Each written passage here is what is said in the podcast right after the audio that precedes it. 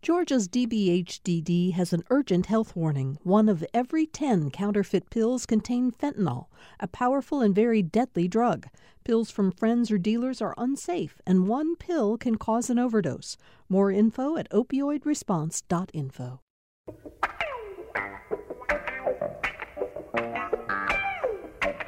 We have a really, really busy news day here on Political Rewind. I'm rolling up my sleeves along with the rest of the panel to get set to plow into a number of big stories that have been breaking over the last 24 hours. So I want to get right to it. We're joined, as we are every Wednesday, by the AJC's Greg Bluestein. Um, thank you for being with us, Greg. I'll talk to you in just a minute about the uh, headline story today. Tia Mitchell AJC Washington correspondent is with us. Uh, Tia, you've had a busy couple of days watching the House Democrats feud and, and bluster over the reconciliation package and the infrastructure bill. Thank you for joining us. Fred Smith, professor of constitutional, yeah, Professor Fred, Fred Smith, constitutional law professor at Emory, joins us, as does Riley Bunch, our very own GPB policy, public policy reporter. Thank you all so much for being here, and I apologize for the kind of quick introductions because I want to get right to the big news. Bluestein, you've been telling listeners to this show for literally months that you had no question Herschel Walker was going to run for Raphael Warnock's Senate seat. We dismissed your contentions now and then, but Bluestein, you were right. It's on, isn't it? It's on, uh, and Herschel Walker becomes the immediate front runner in the Republican contest in this race. He's got name recognition, he's got Donald Trump support, and the two of those things alone have driven Congressman Buddy Carter, um, who is considering a race, out of the contest. Uh, just a, se- a, few seconds ago, actually, Buddy Carter endorsed Herschel Walker. That that is a sign of of of just how how how much of a factor high name recognition and Donald Trump's support have combined to make Herschel Walker uh, the the candidate to beat. That's not to say he's he's not beatable in the Republican primary. There's a lot of unknowns about how he'll campaign, about what role Trump will play, about how he'll deal with his sometimes troubled past uh, that, that includes violent and erratic behavior in his history, all sorts of major questions to come. But right now, Herschel Walker's in the race, and it's going to be a, a race like, unlike any we've ever seen before in Georgia. You know, one of the questions we don't know the answer to is just what kind of campaigner Herschel Walker will be, what kind of, excuse me, issues he will highlight in his campaign. So I'm going to play a little sound for all of you from Herschel Walker's speech at the Republican convention last year, and then we'll talk more about what he's likely to do as a campaigner uh, he spoke on video. It was a taped message to Republican delegates to the convention. And of course, he was there to talk about his long friendship with Donald Trump. And I, but I think this sound will give us some sense of who Walker thinks of himself as being as he positions himself politically. Let's listen. I'm not an actor, a singer, or a politician. I'm Herschel Walker. Most of you know me as a football player, but I'm also a father, a man of faith, and a very good judge of character. I've known Donald Trump for 37 years, and I don't mean just casual ran into him from time to time. I'm talking about a deep personal friendship. He taught me that the family should be your top priority. I watched him treat janitors, security guards, and waiters the same way he would treat a VIP. He made them feel special because he knew they were. He understands that they are the people who make this country run. Some people don't like his style, the way he knocks down obstacles that get in the way of his goals. People on the opposing team didn't like when I ran over them either. But that's how you get the job done. Okay, let's do a go around. Um, starting with you, Riley. Um, when you hear that, do you hear the makings, the beginning of the kind of messaging we might expect from Herschel Walker, including what are likely to be endless allusions to football? Well, I mean, he's playing off of what he has working for him in his favor, right? Kind of this hometown hero. Um, and I think that's going to be his message on the campaign. Whether we're going to see po- actual policy issues, I'm not so sure. We've heard from Gary Black this morning um, in his response to Herschel Walker that he wants to talk policy um, on the campaign trail. But also, this, this trail is going to acquire a lot of, you know, um, being out in the public, being in the public eye, stumping and talking to constituents, especially for Herschel Walker, who hasn't been here. Will he step up to the plate? I don't know. We saw that in the last Senate race with David Perdue, was kind of under the public eye a little bit. So we'll see, you know, what his strategy is. Yeah, uh, well, you wait in, and then let's get Fred in on this too. I think it's going to be so interesting because Herschel Walker is really leaning into his Donald Trump connections. You know, we've seen Republicans in Georgia, you know, Kelly Loeffler and David Perdue, of course, they accepted his help and they campaigned with him, but they never tried to align themselves as like close personal friends to the degree that Herschel Walker will be doing. Um, and I think that's just going to be an interesting dynamic. I think it will just make him stronger in the primary.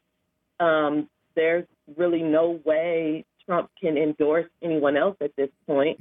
Um, but it'll be really interesting to see what happens in a general election, again, with the candidate who is so closely aligned, not just politically and professionally, but personally with President Trump.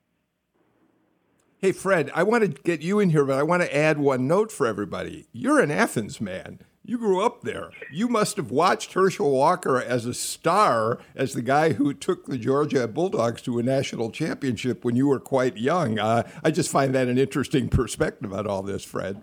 Yeah, so that should make anyone feel old, but um, I was being born during that period. All that said, oh.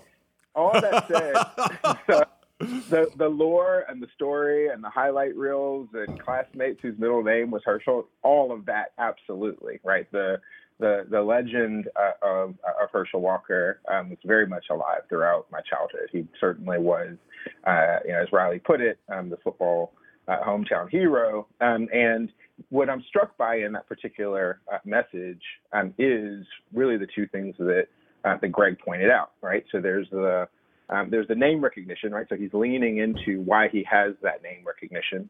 Uh, and then there's uh, the, uh, the President Trump uh, connection.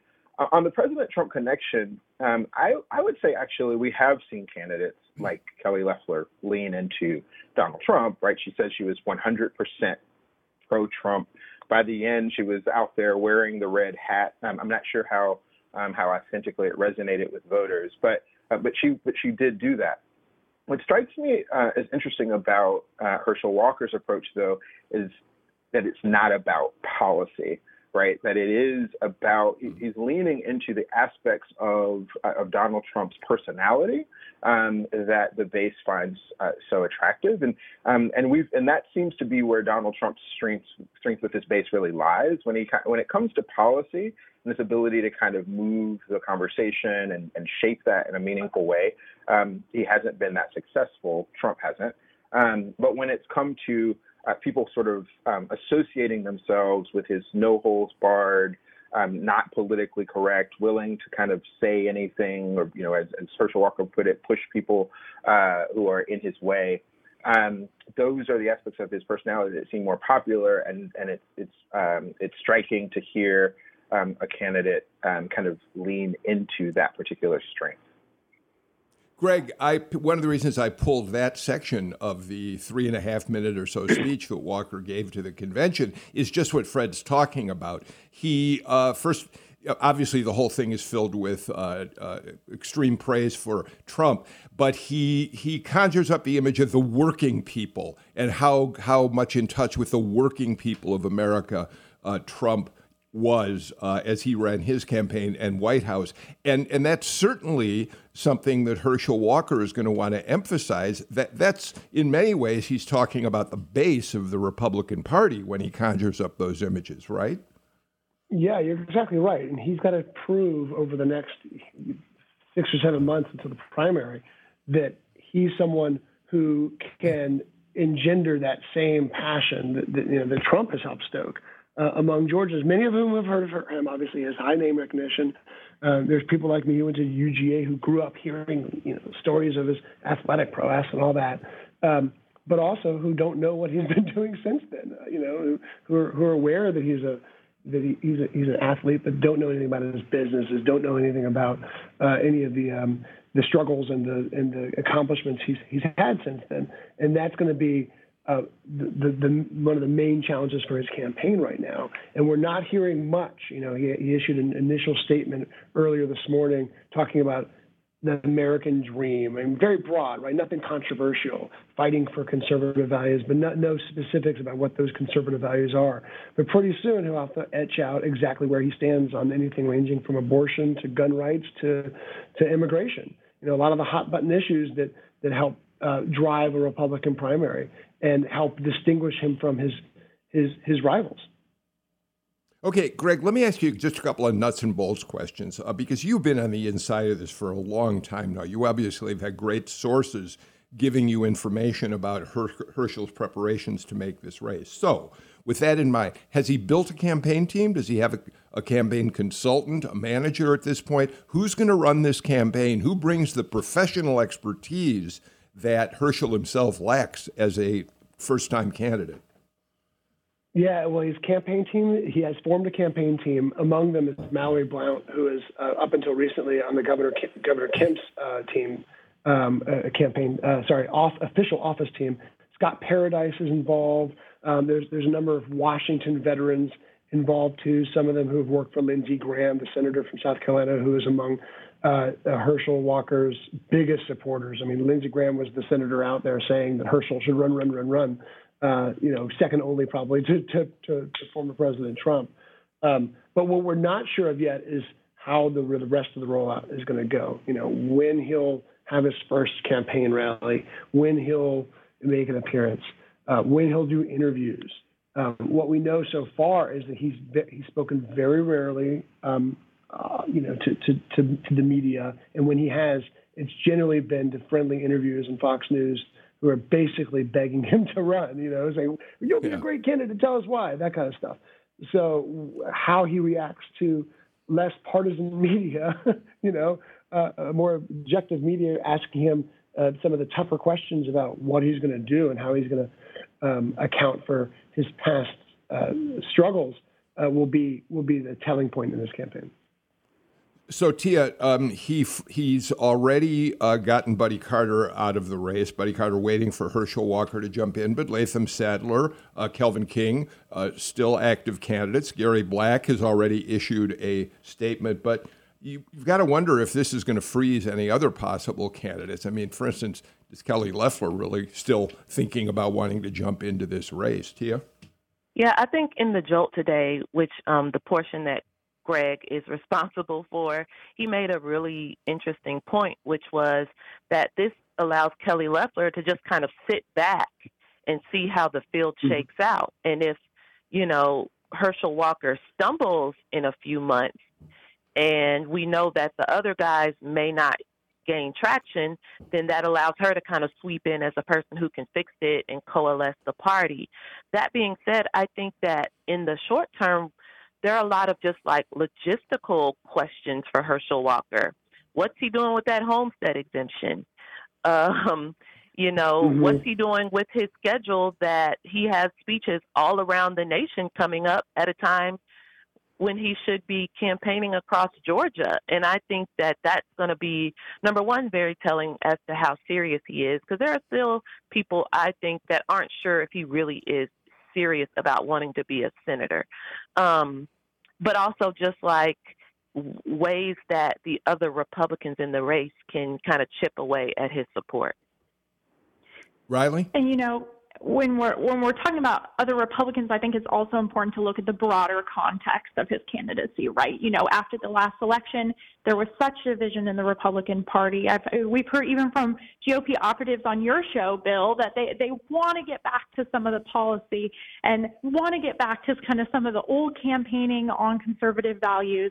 But with this candidacy announcement, with Trump's backing. I, I'm sure the question is now, when will we see Trump back in Georgia? Not if, right? You know, there's the Republican Party not being able to push back against Herschel Walker. You know, lots of people not entering the race. It just shows what a hold Trump still has on the Republican Party in Georgia, and that's still the direction that the campaigns are going.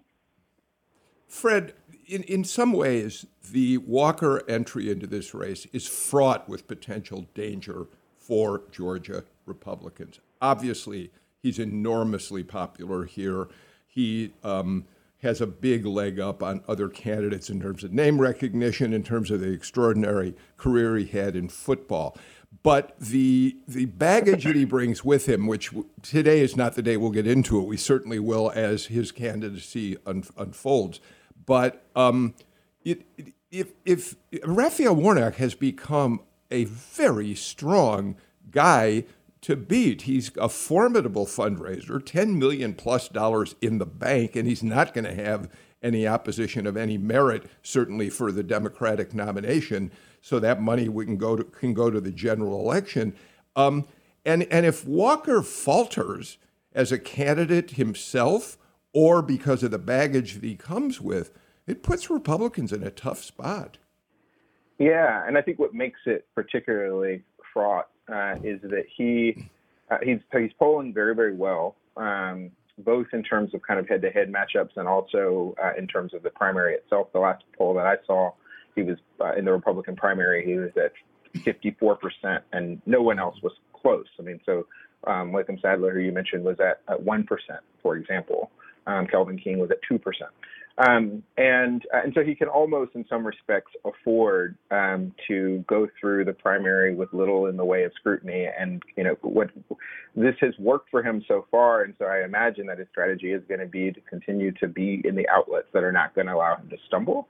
Um, Republican primaries in Georgia uh, seem to be decided often at the very last minute. like there's the, the last minute rally, the last minute tape that comes out, the last minute, right? And so, uh, and so, you know, he, whatever whatever that last minute moment is, he, he has to overcome that, uh, right? But a general election, um, you know, it's going to have the national eye on it, uh, in, in, just especially if this is the matchup Warnock versus Walker in a way where um, he's going to have to at that point uh, I think that's when the scrutiny uh, is going to be um, at its uh, at its most significant, and um, you know, and, and and maybe he'll go through that uh, with flying colors, right? But many candidates um, stumble under the eye of, uh, of when they have when they have to actually answer um, really uh, difficult questions, and when they're just kind of constantly being asked things such that they might make the clip, say the thing that becomes the ad, and so forth, right? And um, there's no reason to think that he is at this point um, disciplined on those things, and so that's something that um, he's certainly going to have to work on. And uh, you know, I I can I can sing Reverend Warnock's accolades all day, so I won't do that. Uh, I'll, I'll, stick to the to the objective uh, uh, uh analysis for now. Uh, Greg, before we move on, we're going to obviously have plenty of time to talk about Herschel Walker's candidacy in the months ahead. I did think it was interesting uh, Governor Kemp's uh, statement about Walker was interesting uh, he, because he reflected this notion that uh, Republicans are thrilled to have a, a, star running for Senate, but he also made it clear that he understands Herschel Walker comes with some issues that could create problems for him. That was an interesting ob- observation for the governor to make, I thought. Yeah, he's tiptoeing around it, and this is a this is a unique position for the governor too, because obviously the governor is an Athens native with a diehard UGA fan who probably grew up admiring um, Herschel Walker as well. They both share Vince Dooley, the former UGA coach, as as mentors. But at the same time, because of Herschel Walker's alliance with Trump, who has very publicly said he wanted to exact his revenge on on the governor, it's putting the governor in a bizarre spot. Um, Herschel uh, endorsed the governor a few years ago, but then earl- earlier uh, in, in, this past cycle has also been critical of the governor for not trying to illegally overturn President Trump's defeat in Georgia. So it could be a very interesting top of the ticket with the two of them not being exactly best friends uh, if, if, if Herschel Walker indeed wins the Republican nomination. Greg, have you heard from your sources when the actual formal announcement comes and what form it will take? Are we talking about a rally? Are we talking about a, a video that he releases? What, what do you think is going to happen next? Yeah, it's a good question. There'll, there'll be a video on, on, sometime Wednesday, and there's a formal release that came out earlier this morning with a statement that you know was was was pretty broad. Um, but the question we have is, okay, when do we get a crack at him, right? When when do reporters get to see him in person, and and and it might be that might be a slower rollout. Um, I imagine just my hunches. it'll be tied to UGA. It'll be something in Athens. It'll be something maybe even with the with the football game, the, the, the home openers in uh, in September 11th or 10th, I think it is. Yeah. Um, so I'd yeah. imagine there's something tied to that. Um, okay, we'll watch for that. That'll be uh, fascinating. All right, um, we're going to take our first break of the show because we still have so much to talk about. Before we do, Greg Bluestein, you certainly were old enough uh, to have watched Herschel Walker uh, as a star uh, running back for the Bulldogs. And Greg, I'm going to make a public request out there. My wife was at the University of Georgia during those Walker years and uh, went to the national championship game. She doesn't have any interest in his politics, but she still thinks of him fondly. And we were last night desperately trying to find the song Give Herschel the Ball, which apparently, Greg, became a very big hit when Walker was playing. So if anybody out there has that song, let me know. We want to play it on the show. Greg? uh, Bill, I think you've got my age a little. I, am like Professor Smith. I think I was being born around that. that oh my gosh! What are we? Oh, all right. I I I I don't even know what to say. I guess I'm by I far the, the, oldest I grew up person. with the legend in my mind. All right. well, this old man needs to take a break because we got a lot more to talk about. We'll be back in a minute on Political Rewind.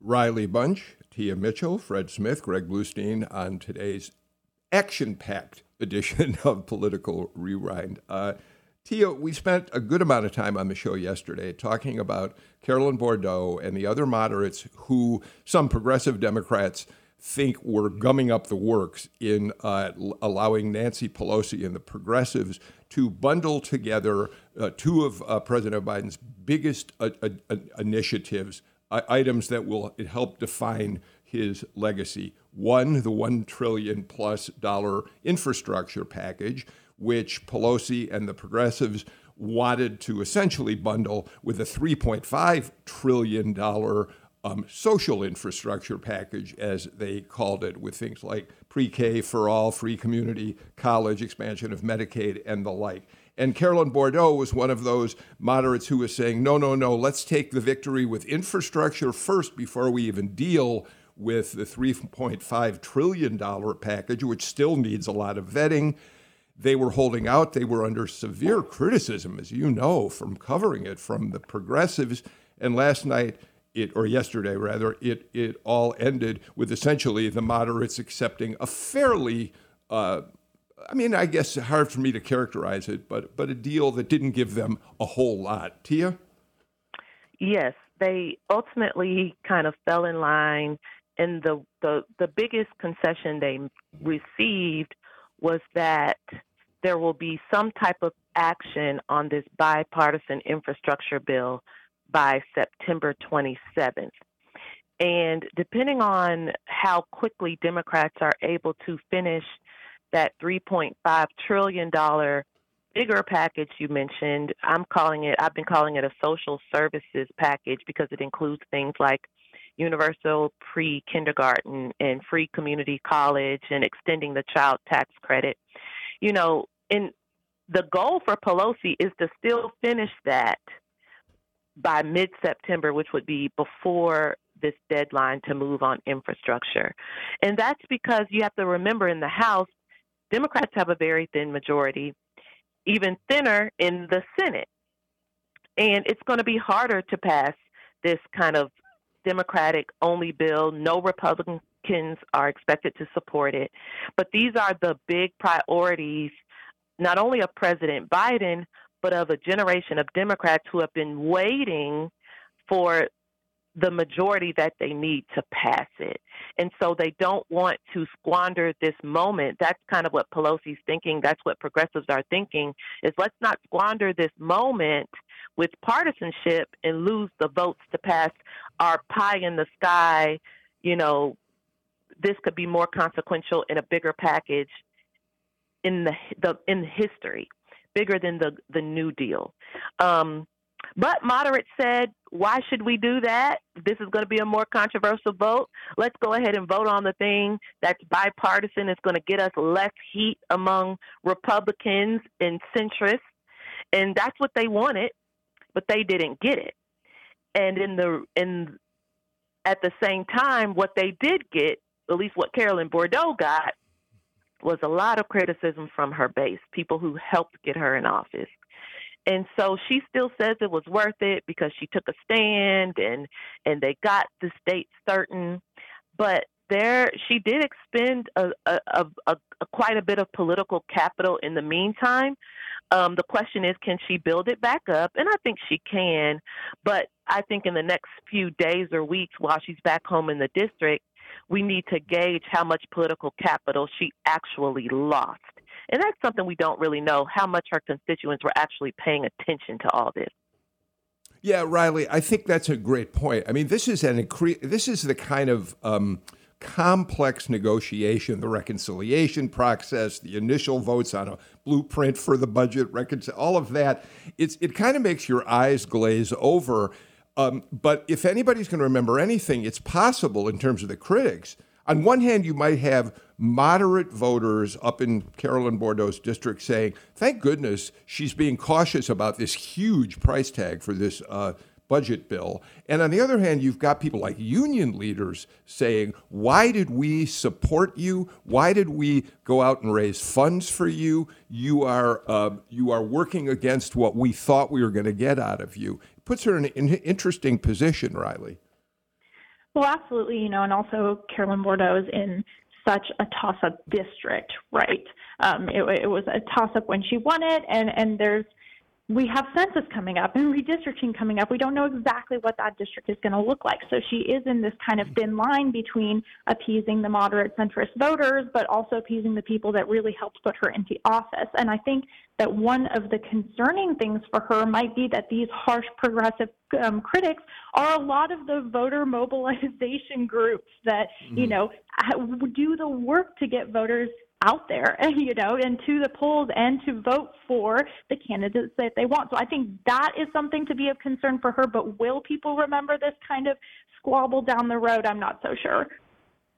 Uh, Fred, I do not want to leave unsaid the fact that one of the ways that uh, Speaker Pelosi sweetened the pot to try to get the moderates on board was she also wrapped all of this up with the new version of the John Lewis voting rights uh, bill, uh, we know that the, the previous version passed the House, it went over to the Senate, where it's been, um, you know, growing moss. Uh, and now they've got a new version of this bill, which, of course, made it harder for a Carolyn Bourdeaux and other moderates to turn their backs from the whole package. Sure, she ran on voting rights, um, and uh, you know she's made that a center point um, of her focus while she's been uh, in Washington. Um, you know, to, to Riley's point, it is interesting. I mean, you know, we were saying words like um, her constituents, her district, right? Um, but she's in this really interesting moment where she doesn't know what her district will be. Um, and you know, there there there was a time uh, where uh, where in some districts where Georgia Democrats where they would have welcomed sort of kind of uh, demonstrating themselves to be independent, different from national leadership and so forth, and where there were kind of uh, voters who were more elastic, who might vote one way in one uh, in one in one race and vote a different way in a different race. The, the reality, though, is that there are fewer and fewer of those voters, um, and even, I mean, even in the seventh, right? Um, people they they voted for President Biden and they and they voted um, for her. Um, and so, you know, I mean, I, I think she, she, there's less of a tightrope for her to need to walk uh, at this particular point. Um, and I think that might be one of the lessons out of this. Greg? Yeah, I mean, there, there's been uh, a sense of fury, I'd say, from from the progressive flank here, and it's and it's it's groups representing minorities, it's labor unions, it's uh, voter registration groups, it's Stacey Abrams' allies um, that, that, have been very wary of saying anything critical of Carolyn Bourdeaux for a very long time, and suddenly have just kind of piled on um, with these open letters, and I'm still getting texts from people, even as, as recently as five minutes ago, uh, about how they're still upset with the, the congresswoman. And then, you know, that's that's the that's the big question coming up, is how her district will be drawn because there's lots of different ways this could go. We know it has to be smaller. We know it has to be it has to shrink. Um, but will it be even more democratic? Will it be safer for a Democrat where this could come up as a major issue, where she could be painted as a as someone who's betrayed her own party? Or will it be, um, you know, kind of banded together with more moderate territory uh, further to the east or westers, I should say, and, and maybe even she's drawn in with Lucy McBath. We don't know those the, those answers yet, um, but certainly um, there is going to be. I, I think that that that a lot of these progressive activists have long memories, and um, once she's on their list, it could be problematic for her. So uh, we, it is conceivable, Greg, that once redistricting does take place, that we could see um, a, Democrat or two who might be willing to challenge her in a primary. Yeah, I, I think there's a chance. I mean, one of the most outspoken critics of Representative Bourdeaux was the third place finisher, Nabilah Islam, who said essentially yeah. that she was appalled by Carolyn Bourdeaux's statement. She hasn't told me whether or not she's thinking about running again, but you can imagine that if the district gets smaller and more and bluer, um, that Carolyn Bourdeaux could face um, pushback, especially among um, Asian Americans, because this is it's a heavily Asian American district, and um, and there's some sentiment in the Asian American community that you know they want a chance to have a member of their own community representing the district. Okay, um, we'll watch how that unfolds. And of course, it also points to the uh, larger dilemma that Democrats have moving to the 2022 cycle. Which uh, faction of the party is more dominant and more likely to win votes? The people who tend to be more moderate or the real, real uh, progressives? Uh, and that's going to be an interesting challenge for Democrats to deal with moving forward. All right, um, Greg, keep moving on. So much to talk about. you reported yesterday that Governor Kemp announced he is sending more than 100 medical personnel uh, from the National Guard to hospitals around the state who are dealing with a crush of COVID 19 patients. And um, it, it, he is, it, it appears the governor is doing what he can to answer critics who feel he hasn't taken strong enough steps to get the um, uh, coronavirus under control here. Um, and this deals with one problem, which is there's just not enough people in, in the hospitals to take care of all these patients, Greg. Yeah, there's an alarming nursing shortage to begin with. Um, even even before the pandemic, there was a nursing shortage that's only sharpened over the past few year or so. Um, and the governor's facing all sorts of pushback from public health act, uh, analysts, from hospital administrators, and from Democratic critics who are saying that, yeah, he needs to do more. He needs to be more aggressive. Um, a few weeks ago, we, we heard from him that he's spending $100 million plus more on expanding the, the, the, the emergency, the state financed um, healthcare staff to, to buoy these hospitals that are already overwhelmed. Um, he's, there's a state uh, uh, impromptu sort of public, a state holiday for public employees to encourage them to get vaccinated on Friday before Labor Day weekend there's other there's other um, and there's other smaller things the governor is doing. Um, but but over the but just yesterday we announced 105 National Guard troops. It's seen as a stopgap measure for these hospitals. It's about five per per 20 hospitals. Yeah. Um, so it's a, it's a smaller measure, but it's at least something that will help these hospitals deal with the glut and this vicious fourth wave of patients that are overwhelming them. You know, Fred, um, we're seeing that public entities, let me just call them that, in the state of Georgia are resisting some of the more uh, uh, uh, some of the efforts that are being taken uh, uh, in in other states uh, to mitigate the virus. So one example of that would be Fred, while at your on your campus, I believe I'm correct that Emory now is requiring shots for all students and for uh, faculty. Have I got that right? That's right. Okay, so you've got that. Morehouse has that. Many of the private schools do. University System of Georgia does not have uh, anything like that. Not only are they not requiring vaccinations, they're not requiring masks be worn. And Fred, one of the most striking aspects of this was uh, reading that LSU is now going to require proof of vaccination before people can get into Tiger Stadium for a football game. Is there nothing sacred about football anymore when even uh, Louisiana requires that? And yet, and yet, University of Georgia is at least so far not issuing a similar uh, uh, instruction uh, for its stadium, for Stanford, Sanford Stadium, which seems to me like a super spreader waiting to happen. Um, yeah, so uh, so much to unpack there on the um, on the so on the on the on the point about just kind of masks in the uh, in the classroom um, on the, the Georgia uh, university system. You know, I have a friend who uh, teaches this huge class multiple times a week over about 200 people, um, and you know, he's happy to teach, uh, but you know, he would, you know, he would like to be able to. He can encourage masks, but he's not allowed um, to require it. Um, and you know, that he's, and I imagine that there's many students and professors who are in this particular position who are uh, concerned uh, about their health um, and um, don't really have autonomy in the classroom. It's kind of it's prohibited for them to exercise autonomy in the classroom and to require um, to require masks.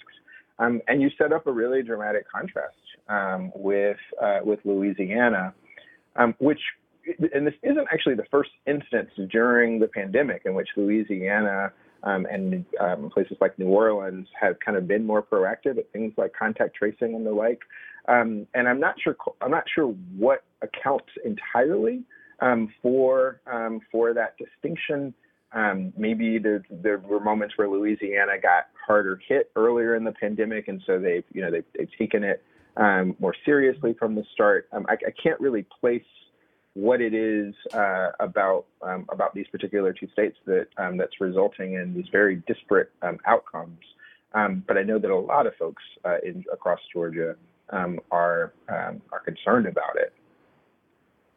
Well, right now, Louisiana is experiencing a, a, an incredible surge, one of the worst surges that they ever have. So there is some uh, sense, I think, behind uh, that decision. We'll see. I mean, it could change here. We don't know. Um, let's do this. Let's get to our final break of the show because I'm looking over my list of topics that I sent out to this panel, and there is still a lot to talk about. We'll get to at least some of the items that I've suggested we uh, discuss after these messages.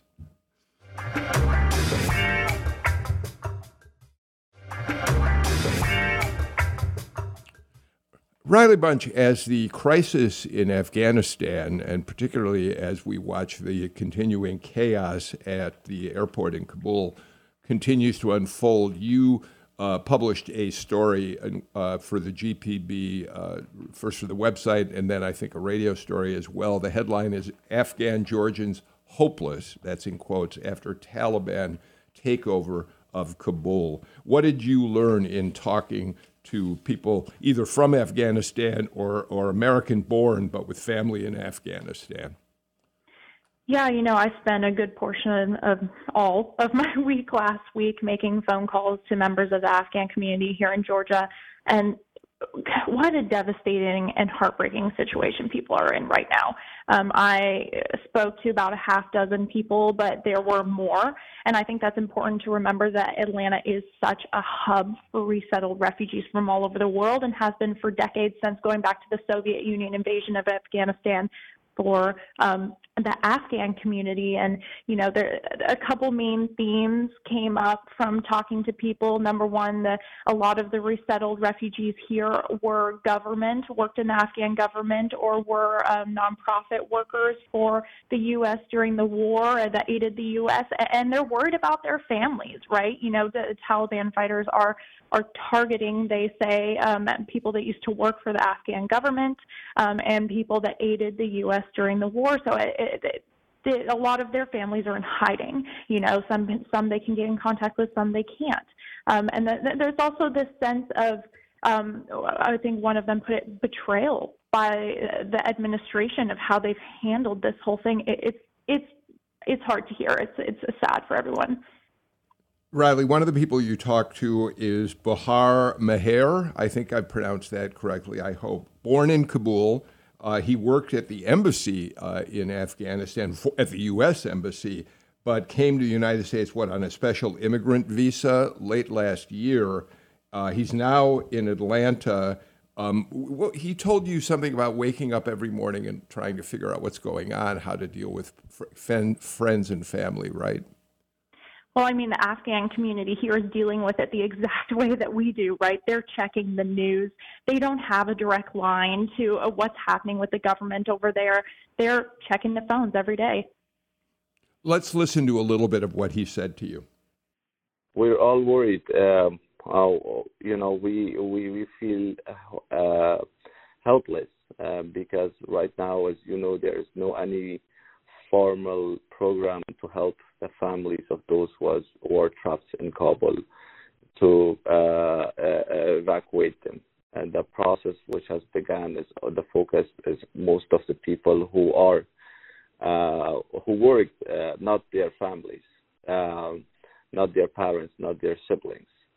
So right now, everyone is concerned about the safety and the future that what will happen to them. Um, you can all uh, look at Riley's uh, print report by going to the uh, GPB uh, News uh, website to see more. Tia, um, Georgia's uh, members of Congress, and certainly Jon Ossoff and Raphael Warnock, have not joined some of those Democrats who have been fairly outspoken in their criticism of the way President Biden has handled this. Um, how do you read what's going on with them? Yeah, I think it's interesting that most of Georgia's Democrats have avoided direct uh, criticism of the Biden administration. But part of the reason is because there is not a clear answer from anyone. I mean, I think everyone knows that the evacuation has been messy. It could have been better, the evacuation. But it's not clear that anyone could have done anything to like avoid the Taliban takeover. Perhaps they underestimated how quickly, but that it was almost inevitable because, you know, if you can't get com- the country to stand up in 20 years, what else can you do? So I think Democrats are seeing the complexity of the situation and the lack of a clear answer as to pointing the finger. And so I think a lot of them figure it's it's smarter to just be quiet right now. And you're seeing a lot of that. I will say U.S. Representative David Scott just um, this morning mm-hmm. put out a press release, you know, encouraging the quicker withdrawal of, you know, allies and uh, American citizens. Um, but he even in just this morning did not touch on criticizing the Biden administration.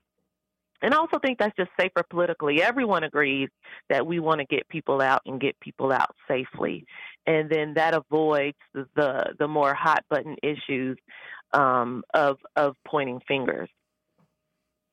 Um, Greg, I got an email from a relatively faithful listener to the show uh, last night who is very disappointed in the fact that we've been critical of President Biden uh, during this. When I say we, I mean as a collective group. The panel has talked mm-hmm. about the fact that while President Biden gets good marks in the polling for uh, expediting the removal of Americans, they like the, the polling shows that Americans like that, but they're very disappointed in the way the uh, collapse took place and the fact that there wasn't a better system for getting uh, people out of the country if they wanted to.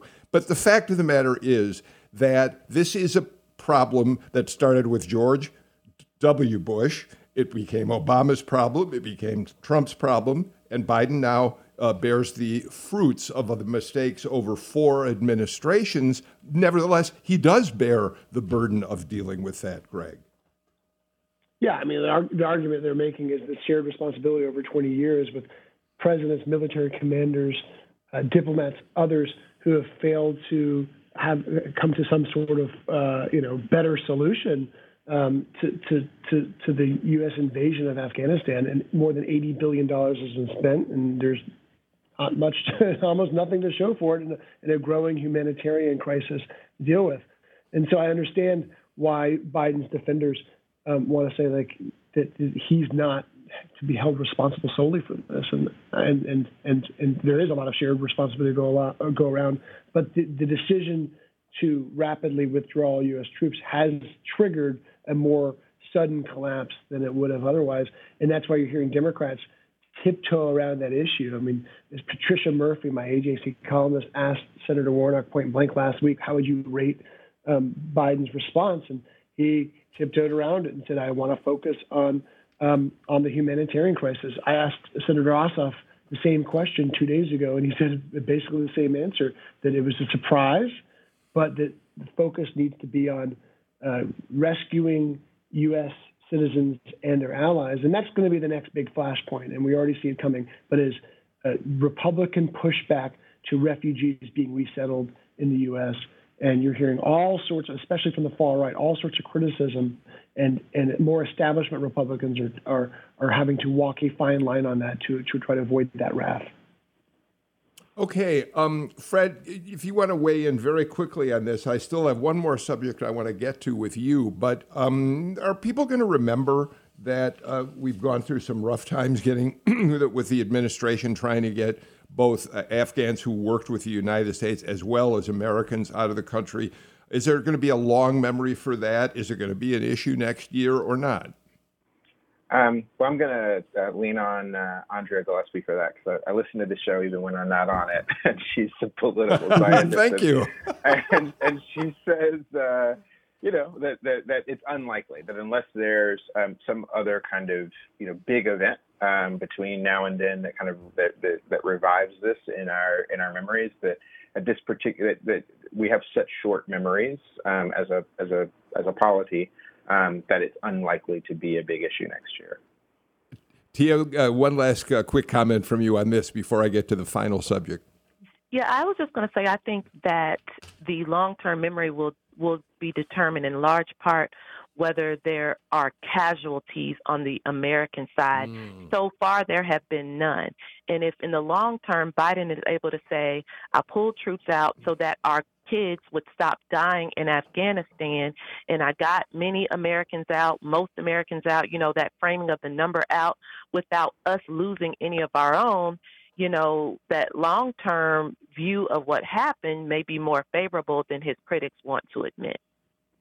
Okay, Fred, with the last couple of minutes we have, I want to take advantage of your area of expertise, constitutional law. The um, a three-judge panel of the 11th Circuit Court had ruled twice now, I think, that the uh, high school student, the transgender high school student who sued for the right to use the restroom uh, with which uh, they identify their gender had the right to do that. But now uh, that ruling has been vacated, and the entire panel, the 10 judge panel, is going to take this up. What are the implications of that?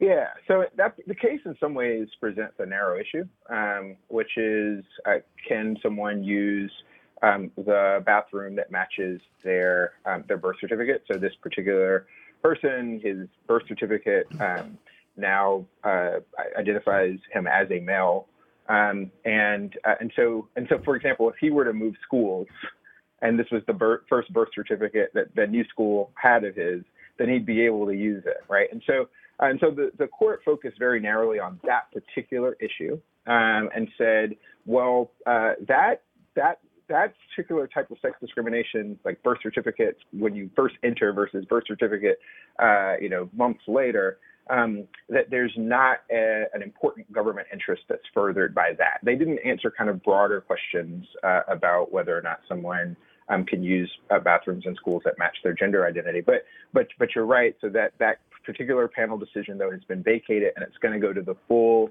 uh, 11th Circuit Court of Appeals, uh, which is going to uh, review it anew. But you're suggesting that I think the key to all this is this is not necessarily moving towards setting a precedent about transgendered people and their right to use the restroom with which they identify as, as a gender. It doesn't have to. The opinion that was written, the most recent opinion that was written by the 11th Circuit by Judge Beverly Martin, didn't answer that broader question. It focused specifically on the facts of this particular case and whether or not uh, having a policy that, uh, that, that says um, that you know that you, that you can't use the bathroom that matches your birth certificate because of this earlier birth certificate. Um, that that that that particular um, discrimination um, violated Title IX and to some extent okay. the, uh, the Fourteenth Amendment. Thank you very much uh, for helping us with that, Fred. All right. Wow, we covered a lot of territory today. I'm really grateful to the panel for not only having smart observations, smart analysis, but helping us get through a pretty big uh, uh, series of issues that are bubbling up in politics and public policy right now. So I'm uh, very thankful to you, Fred Smith, for your joining us today. Riley Bunch, always a pleasure to have you. Tia Mitchell, thanks for coming to us from Washington. I hope you get a chance to rest a little bit now that the uh, uh, Congress, the House is about to go off on their recess. And Greg Bluestein, thank you as always. And Greg, congratulations on getting it right about Herschel Walker from the very start. Greg? Uh, thanks, Bill. okay, that's it. We're out of time for today's show. Back, of course, with a new political rewind tomorrow. I'm Bill Nigut. Take care stay healthy, wear a mask when you're inside. That virus is raging out there, even for the vaccinated. Uh, if the CDC is telling us the truth, which they are, get a vaccine if you don't have one. See you all tomorrow.